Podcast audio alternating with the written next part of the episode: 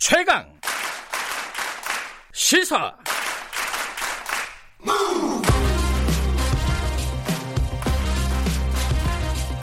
지금 여러분께서는 김경래 기자의 최강 시사를 듣고 계십니다. 아, 시작했습니다, 대표님. 자, 오늘은 어, 정치권 얘기부터 좀 들어가 보겠습니다. 열린민주당이 비례대표 순번이 확정이 됐죠. 음, 뭐 여러 가지 논란들이 많이 있었습니다. 비례 정당 관련해 가지고 여야를 할 것 없이 어, 열린민주당도 그 논란 중에 하나고요. 여기에 좀 뭐랄까요 의외의 인물이라고 할까요? 음, 대중적으로 많이 알려지신 분이긴 했는데 주진영 전 하나투자증권 대표가 6번으로 순번이 올라가 있습니다. 어, 한번 모시고 궁금한 게 되게 많을 겁니다. 일단 뭐 정치 쪽으로도 궁금하고 지금 우리 경제 굉장히 어려운데 경제 전문가이시기도 하니까 그 부분에 대한 얘기도 좀 여쭤볼 게 많이 있습니다. 스튜디오에 모셨습니다. 안녕하세요. 네, 안녕하세요. 어, 저희 방송에 안 나오신 지 꽤 오래됐잖아요. 거의 한 1년. 그렇죠. 1년 좀 넘었나요? 네. 제가 그때 그주 대표님을 어, 뵀을 때는 정치 쪽에는 조금 냉소적이라고 할까요? 그런 느낌이 있었어요. 그래갖고 음. 출마하신다는 얘기를 듣고 좀 의외다. 어, 1년 동안 무슨 일이 있었던 겁니까? 뭐 여전히 냉소적이죠. 아, 그러세요? 네. 그런데 이제 에, 뭐 본인이 그 뭐 정치에 지금 참여하고 있는 뭐 국회의원이라든가 네. 그런 분들이 그렇다고 해서 정치에 그분들이 냉소적이 아닐 거라고 생각은 저는 안 해요. 도리어 그분들의 행동을 보면 정말 냉소적인 정치인들이라고 생각할 때가 많으니까. 아, 그래요? 네. 어. 그 사람들이 정치를 그렇게 냉소적으로 생각하지 않는다면 그런 행동을 할까 싶을 때가 많잖아요. 음. 네. 근데 이제 본격적으로 정치를 시작하신 셈이 됐으니까요. 어찌됐든 그렇죠. 간에. 네. 그러면은 조금 어 정치를 바라보는 시각이라든가 네. 어 그런 것들이 좀 달라지셨습니까? 아니면은 앞으로 달라지실 예정입니까? 달라진 것 같지는 않고요. 예. 예. 요번에 어 참여를 하게 된 가장 저한테는 가장 큰 이유는 네. 어 크게 보면 두 가지입니다. 하나는 저 제가 그동안 갖고 있었던 문제의식, 네. 소위 말하면 이제 우리나라가 87년에 민주주의가 되면서 어, 대통령은 국민들이 뽑게 되었는데 네. 어, 그리고 국회의원은 옛날부터 어, 국민들이 뽑았죠. 네. 근데 비례제 비례 후보를 뽑는 과정에 국민의 목소리는 완전히 배제된 채 거의 지금 30년이 돼 간단 말입니다. 네. 근데 아무도 고칠 생각을 안 해요. 네. 네. 왜, 음, 두 가지 문제인데 하나는 정당이 뽑는 음, 정당에 내놓는 후보인 만큼 그렇다면 이제 정당 당원에 의한 목소리가 있어야 되는데 그것이 전혀 배제되었다는 것. 그다음에 물론 이제 국민이 이제 또 빠져 있는다는 것도 있는데 적어도 정당의 후보라고 하면 적어도 당원이 에, 당의 주인이므로 뭐 지역구 후보가 되었든 비례 후보가 되었든 그 후보를 뽑는 데 있어서의 그 지역에 있는 당원의 목소리 또는 전국적인 당원의 목소리가 반영될 수 있는 프로세스를 한국에 있는 정치인들이나 정당들은 만들 생각을 이렇게 별로 안 하는 것 같다. 네. 그리고 그 문제에 대한 문제의식도 별로 없는 것 같다는 생각을 오랫동안 했었거든요. 네. 그래서 요번에 어, 그 열린민주당 그리고 손혜원 의원이 그 열린 경선을 통해서 국민의 먼저 추천을 하고 싶은 사람을 묻고 그 사람들 중에서 응하는 사람 중에서 다시 또 용기를 내서 응하는 사람들 중에서 또 어, 당원과 국민의 투표를 얻는 이 방법이 한국 정치 또는 정당 민주주의를 발전시키는데 나름 의미 있는 그 실험이라고 생각을 해서 네. 그거는 좀 해, 해볼 만하다 그렇다고 그렇다고 하면 뭐 네. 그게 하나가 있고 두 번째로는 제가 사실 저도 뭐 왜 어떻게 하다가 사람들이 저를 어, 알게 되셨는지는 저도 잘 모르겠어요, 사실은요. 왜냐면 뭐 4년, 3년 전인가 그 최순실 국정농단 청문회에 가서 조금 예의 바르지 못한 발언을 한 것 때문에 국민들이 조금 뭐 그랬다고 하더라도 뭐 그거야 3년 전 얘기고 그렇죠. 네. 네. 그런데 그 다음에 이제 방송 좀 뭐 나왔고, 뭐 최강 시사에 제가 나온 것 때문에 국민들이 그랬는지는 모르지만, 에, 뭐 이러고 저러고 얘기를 하고 그동안에도 뭐 우리끼리 그런 얘기 많이 했지 않습니까? 문 대통령 정권 들어오고 난 다음에 좀 더 잘할 수 있는 것 같은데 그렇지 못해서 제가 비판을 하고 그 비판이라는 게 뭐, 뭐 소위 말하면 문 대통령 정권 때문에 나라가 망했다는 뜻이 아니라 이걸 이렇게 하면 더 좋을 것 같은데 왜 저렇게 하는지 모르겠다는 좀 나로서는 저 잘하라는 뜻으로 하는 비판이었는데 우리나라의 정치인들이나 아니면은 뭐 행정부 관련이라는 게 그 책임성이라는 영어로 표현하면 이제 어 번역 영어로 말하면 accountability. 네. 예, 한국말 번역할 때 이제 책임성이라고 말하는데 정확한 표현이 아니고 사실 번역을 못 하고 있습니다. 정확하게 말하면 공직에 있는 사람은 자기의 하는 행동에 대해서 설명할 의무가 있는데 음. 설명을 안 해요. 이렇게 뭐 그냥 일방적으로 뭐 검토 중이다. 왜 검토 중인데 왜 안 하고 있는데까지는 글쎄 뭐 좀 더뭐 국민의 뭐뭐 저 동감을 얻을 때까지 이런 식으로 네. 회피적인 네. 말만 한단 말이죠. 그리고 그걸 비판을 언론이나 뭐, 뭐 제가 컬럼에서 써봤자 뭐 대답도 없고 응답도 없고 의미도 없는 것 같은 느낌도 좀 들어서 직접 국회에 가서 왜 그렇게들 하는지 좀 물어볼까라는 생각이 이제 하나가 더 있고 네. 마지막으로 굳이 말한다고 하면 어 저는 어, 최강욱 씨가 에, 국회에 나가서 우리나라 검찰 사람들을 앞에 놓고 어 마찬가지입니다. 물어보는 장면을 한번 좀 보고 싶어요. 아. 네.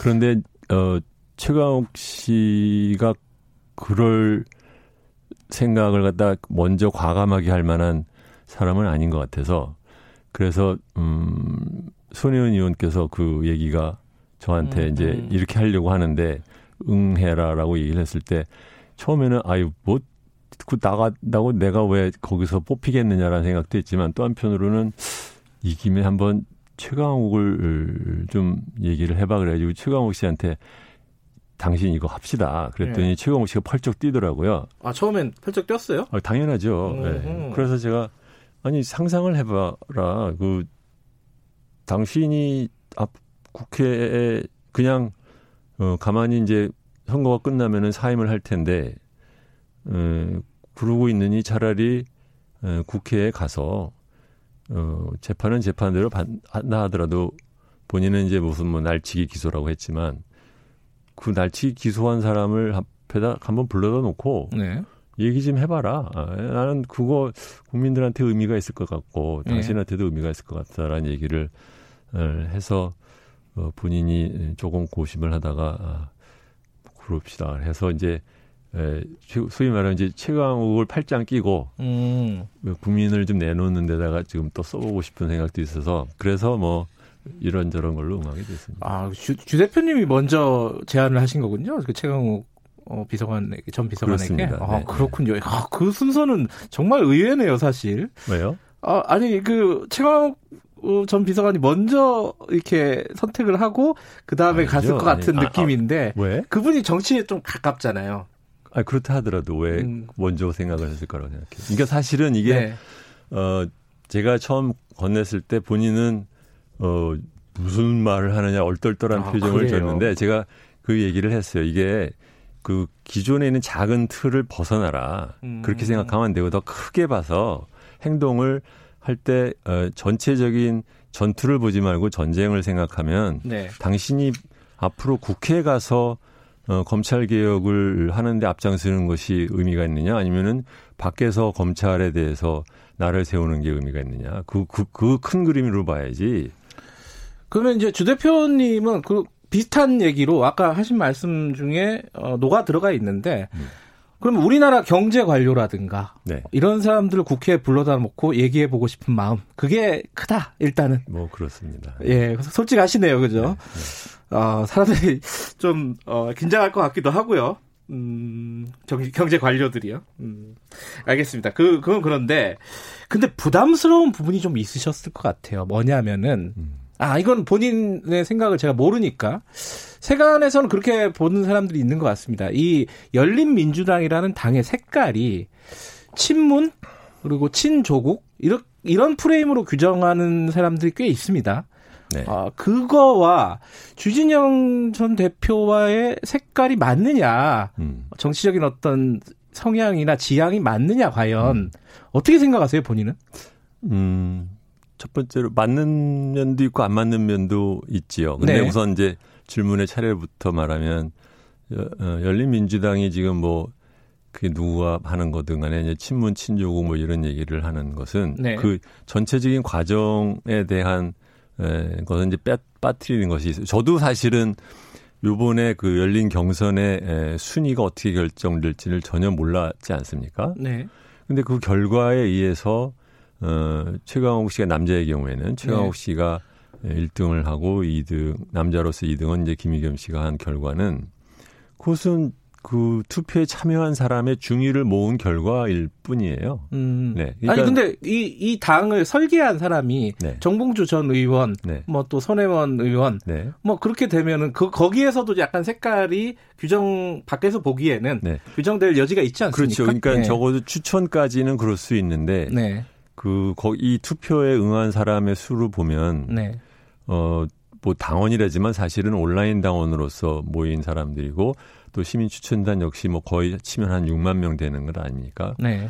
그렇다고 하면은 그리고 거 들어오는 데는 아무런 제약 조건이 없습니다. 네. 그렇기 때문에 다양한 목소리에 그 물론 어, 전반적으로는 음 민주당을 지지하는 어 진보 개혁 쪽에 있는 분들이 참여를 많이 했지만 네. 그렇다 하더라도 이제 그 중에서도 그 목소리에도 안 해도 뭐 꼭 친문 친조국만 있는 건 아닌데 결과적으로는 많은 사람들이 예를 들면 이렇게 보죠. 그 금천구에서 그 어떤 의원이 어, 경선에서 떨어졌는데 네.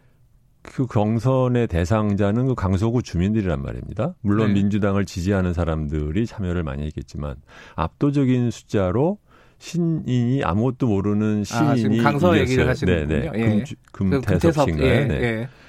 그 그것은 뭐냐면은 거기에 참여한 적어도 그러니까 말, 초반에 말씀드린 거죠. 그러니까는 당은 당의 주인은 당원이다. 음. 그럼 당원이 뽑은 그 후보를 갖고 그것을 또다시 국민들이 어떻게 인정하느냐에 따라서 의석수가 정해지는 이 아주 단순한 과정을 우리는 빼먹고 자꾸 누가 후보로 나왔느냐만 갖고 얘기를 한다는 거죠. 음. 어떻게 뽑혔는지에 대해서. 그리고 거기에 그, 그 사람이 속한 당원의 목소리가 어떻게 담겨 있느냐는 우리는 생각을 안 한 경향이 있어서 네. 그렇다 그러면 그 당이 지금 친문 친족이라는 말도 어떻게 보면은 어 일부는 친문 친조국 적인 분들이 대거 참여해서 그분들을 1, 2위로 놓았지만 그러면 거꾸로 말하면 제가 이제 3위가 됐다는 말이면 네. 그 뜻은 친문 친족이 아닌 분들도 대거 참여를 해서 저를 함의로 해준 것 아니겠어요? 네. 그러니까 다양한 목소리가 들어있다 생각을 합니다. 알겠습니다. 그 경제 얘기로 넘어가고 싶은데 이게 할 얘기가 한두 개 남았네요. 자 하나만 아, 더 여쭤보죠. 네네. 이 어, 공천 면접 과정에서 이 얘기는 뭐 들어야 될 것 같습니다. 네. 질문 안 할 수가 없는 부분이라 스스로 과거 음주운전 전력을 밝혔습니다. 그리고 네. 아드님의 국적 포기 네. 그 사실도 밝혔고 이게 뭐 좀 주진영답다. 오히려 음. 그렇게 얘기하는 사람도 있긴 하지만 음. 이게 분명히 이제 논란의 여지가 있는 부분입니다. 그 경선 과정에서 그런 얘기가 나왔고요. 네.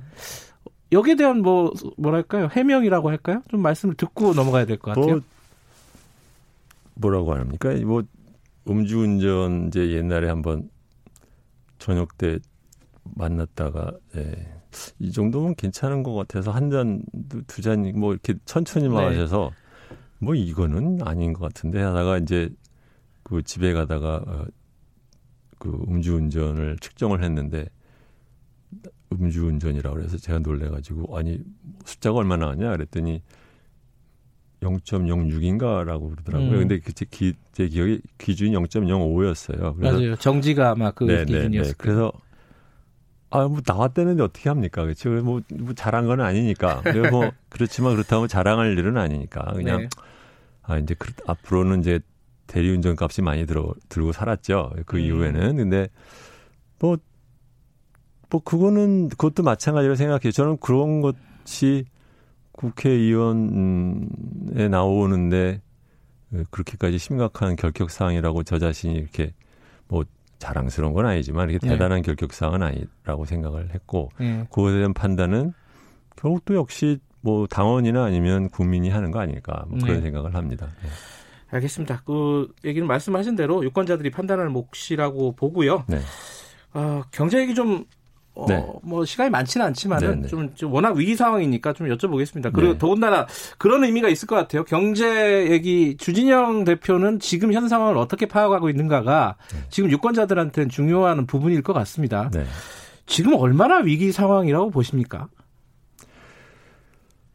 사실 모르죠. 어, 왜냐하면 근본적으로 이 위기는 코로나 바이러스가 얼마만큼 빨리 예, 잦아드느냐에 달렸지 그 그렇죠. 무엇도 아무것도 아니잖아요. 네. 근데 코로나가 얼마나 빨리 잡혀 들어갈지에 대해서는 또 아무도 모른단 말입니다. 네. 예, 그렇기 때문에 현재 상황이 얼마나 위기냐를 말하기가 굉장히 어려워요. 왜, 예를 들면 제가 한 10일인가 한 2주도 안 됐, 2주 안 됐습니다. 네. 한 주나 됐는데 다른 프로그램에 아침에 나가서 그때 물어볼 때 질문이 뭐였냐면은 일각에서는 뭐 세계 경제 성장률이 0이 될지도 모른다고 하는데 네. 뭐 그렇게 심각하느냐 그래서 제가 그거는 얼마든지 가능하죠. 그런데 음. 그 질문이 끼케야 0이었단 말이죠. 네. 지금 그새 한 10일 사이에 돌아가는 걸 보면 이건 0이 아니라 마이너스로 나올 건 거의 확실하단 말입니다. 그러니까 그 정도로 가변적이고 그 가변적인 가장 큰 이유는 아니 그렇게까지 시간이 두 달이 넘게 준비할 시간이 있었음에도 불구하고 우리가 생각하는 선진국이라고 생각했던 사람들이 도리어 한국보다도 도리어 준비가 안 돼 있네. 네. 이거는 누구도 몰랐죠. 그렇죠? 사실은 그 자기들도 몰랐기 때문에 미국 시 시장이 꺼 급격하게 깨지게 된 것도 사실은 얼마 안 됐잖아요. 네. 네. 그 정도로 그러니까 그 나라 사람들도 모른다. 자, 근본적으로 뭐냐면 이것이 얼마나 심각하느냐. 아무도 모른다. 그것은 코로나가 어떻게 되느냐에 달렸다. 현재로서는 지금은 어 이게 얼마나 큰 불이냐를 불은 났다. 그러면 얼마나 큰 불이냐를 생각할 일이 아니라 우선은 불 나오는 보이는 대로 끄면서 갈 수밖에 없다. 알겠습니다. 시간이 많지 않으니까 네. 짧게 한 두 가지 여쭤볼게요. 그 그럼 불 끄려고 지금 대책을 내놨지 않았습니까? 네. 100조를 내놨어요. 금융시장 네. 대책을. 네. 네. 이거 적절한 수준이라고 보세요? 액수가 중요하지 않고요. 네. 그것의 의미가 예, 중요하고 그리고 그 의미로서는 적절하다고 생각을 하지만 뭐 그 더 앞으로도 할 거라 이제 이렇게 생각하면 되겠습니다. 이 요번에 이 경제 충격은 일반적인 충격은 보통은 그 특정한 재화의 값이 바뀌거나 뭐 유가가 바뀌거나 또는 어, 금융 섹터에서 뭔가 큰 문제가 생겼을 때 그것이 실물로 넘어가면서 이제 위기가 되는 거라요. 네. 지금은 경제 바깥에 있는 데서 무슨 사고가 났고 그것이 실물 경제에 영향을 주고 실물 경제가 영향이 되는 것이 오래 가다 보니까 금융으로 번지는 것 같은데 네. 한번 번지면 거기 인화 물질이 많으니까 인화 물질에 해당되는 금융 안에다 가두리의 벽을 지금 우선 천 겁니다. 네, 금융으로 넘어가지 말라고. 네. 네. 부족한 부분은 없어 보이세요? 어, 혹은 뭐 지금 뭔가를 실책을 하고 있거나 부족한 어, 부분. 실책은 이제 금융 쪽은 음 보이는 대로 어느 정도는 할 수 할 거라고 생각하는데 중요한 건 이제 실물 쪽이죠. 왜냐하면 네. 금융 쪽으로 넘어갈 만큼 실물에서의 위기의 기간이 지속됨에도 불구하고 네. 거기에 대한 정부 정책은 너무 좌고우면하는 느낌이 있다. 음. 그것이 가장 큰 문제겠죠. 좌고우면. 네. 아, 그 얘기는 나중에 한번 더 여쭤봐야겠네요. 시간상. 요거 하나만 짧게 좀 여쭤보겠습니다. 지금 경기도에서 10만 원씩 보편적인 재난 수당을 주기로 했습니다. 네. 그 논의를 하고 있어요. 여러 지자체, 정부 차원에서도 논의하고 있고 그렇습니다. 어떻게 보십니까, 이거? 어 그거 뭐 우선 급한 대로 불을 끈다는 것에 먼저 어 현장에 가까운 지사나 아니면은 도 지방자치에서 하는 것은 막 아주 쓸모가 없는 것은 아니나 네. 워낙 규모가 작기 때문에 큰 도움은 안 될 거라고 생각을 하고 네. 그, 결국은 정부 어, 중앙 정부가 나서서 그것이 재난 수당이 되었든 뭐가 됐든 하긴 할 겁니다. 네. 그런데 그 과정에서 제가 조금 안타까운 것은 어 지방자치단체장들이 그런 문제를 정부에 건의를 할 거면 얼마든지 전화 걸고 얘기를 해서 얘기를 해도 되는데 음. 그것을 공개적으로 마이크 앞에다가 대고 돈 주세요, 돈 주세요라는 소리를 하는 것. 그 다음에 그것을 뭐, 이, 이름이 좀 이상한 재난 기본소득 평시에 자기들이 정치적인 주장으로 주장 얘기를 하던 기본소득이라는 말을 슬쩍 껴서 하는 이것은 그렇게까지 바람직하거나 좋은 모습으로 보이지는 않습니다. 왜냐하면 누구도 그 얘기를 갖다 하셨는데 재난 기본소득이란 말은 앞뒤가 안 맞는 말이다. 재난은 일시적인 것이고 아하. 기본적인 즉 항시적인 것인데 예. 네, 항시 기본을 섞어가 이게 이 말도 안 되는 그 그것만으로도 얼마나 이 말이 안 맞는 거냐 이제 그런 얘기를 하는데 알겠습니다. 우선은 중요한 것은 하고 보고 저는 어, 액수는 액수 보가 됐든 간에 중앙정부가 해야 된다 이렇게 생각합니다. 할 말씀이 많으실 것 같고 저희들 물어볼 게 많은데 여기까지만 일단 들어야겠습니다. 네. 예. 고맙습니다. 오늘 나와주셔서. 네, 안녕히 계세요. 주진영 어, 열린민주당 비례대표 후보였습니다. 자, 김경래 최강사 1부는 여기까지고요. 잠시 후 2부에서 뵙겠습니다.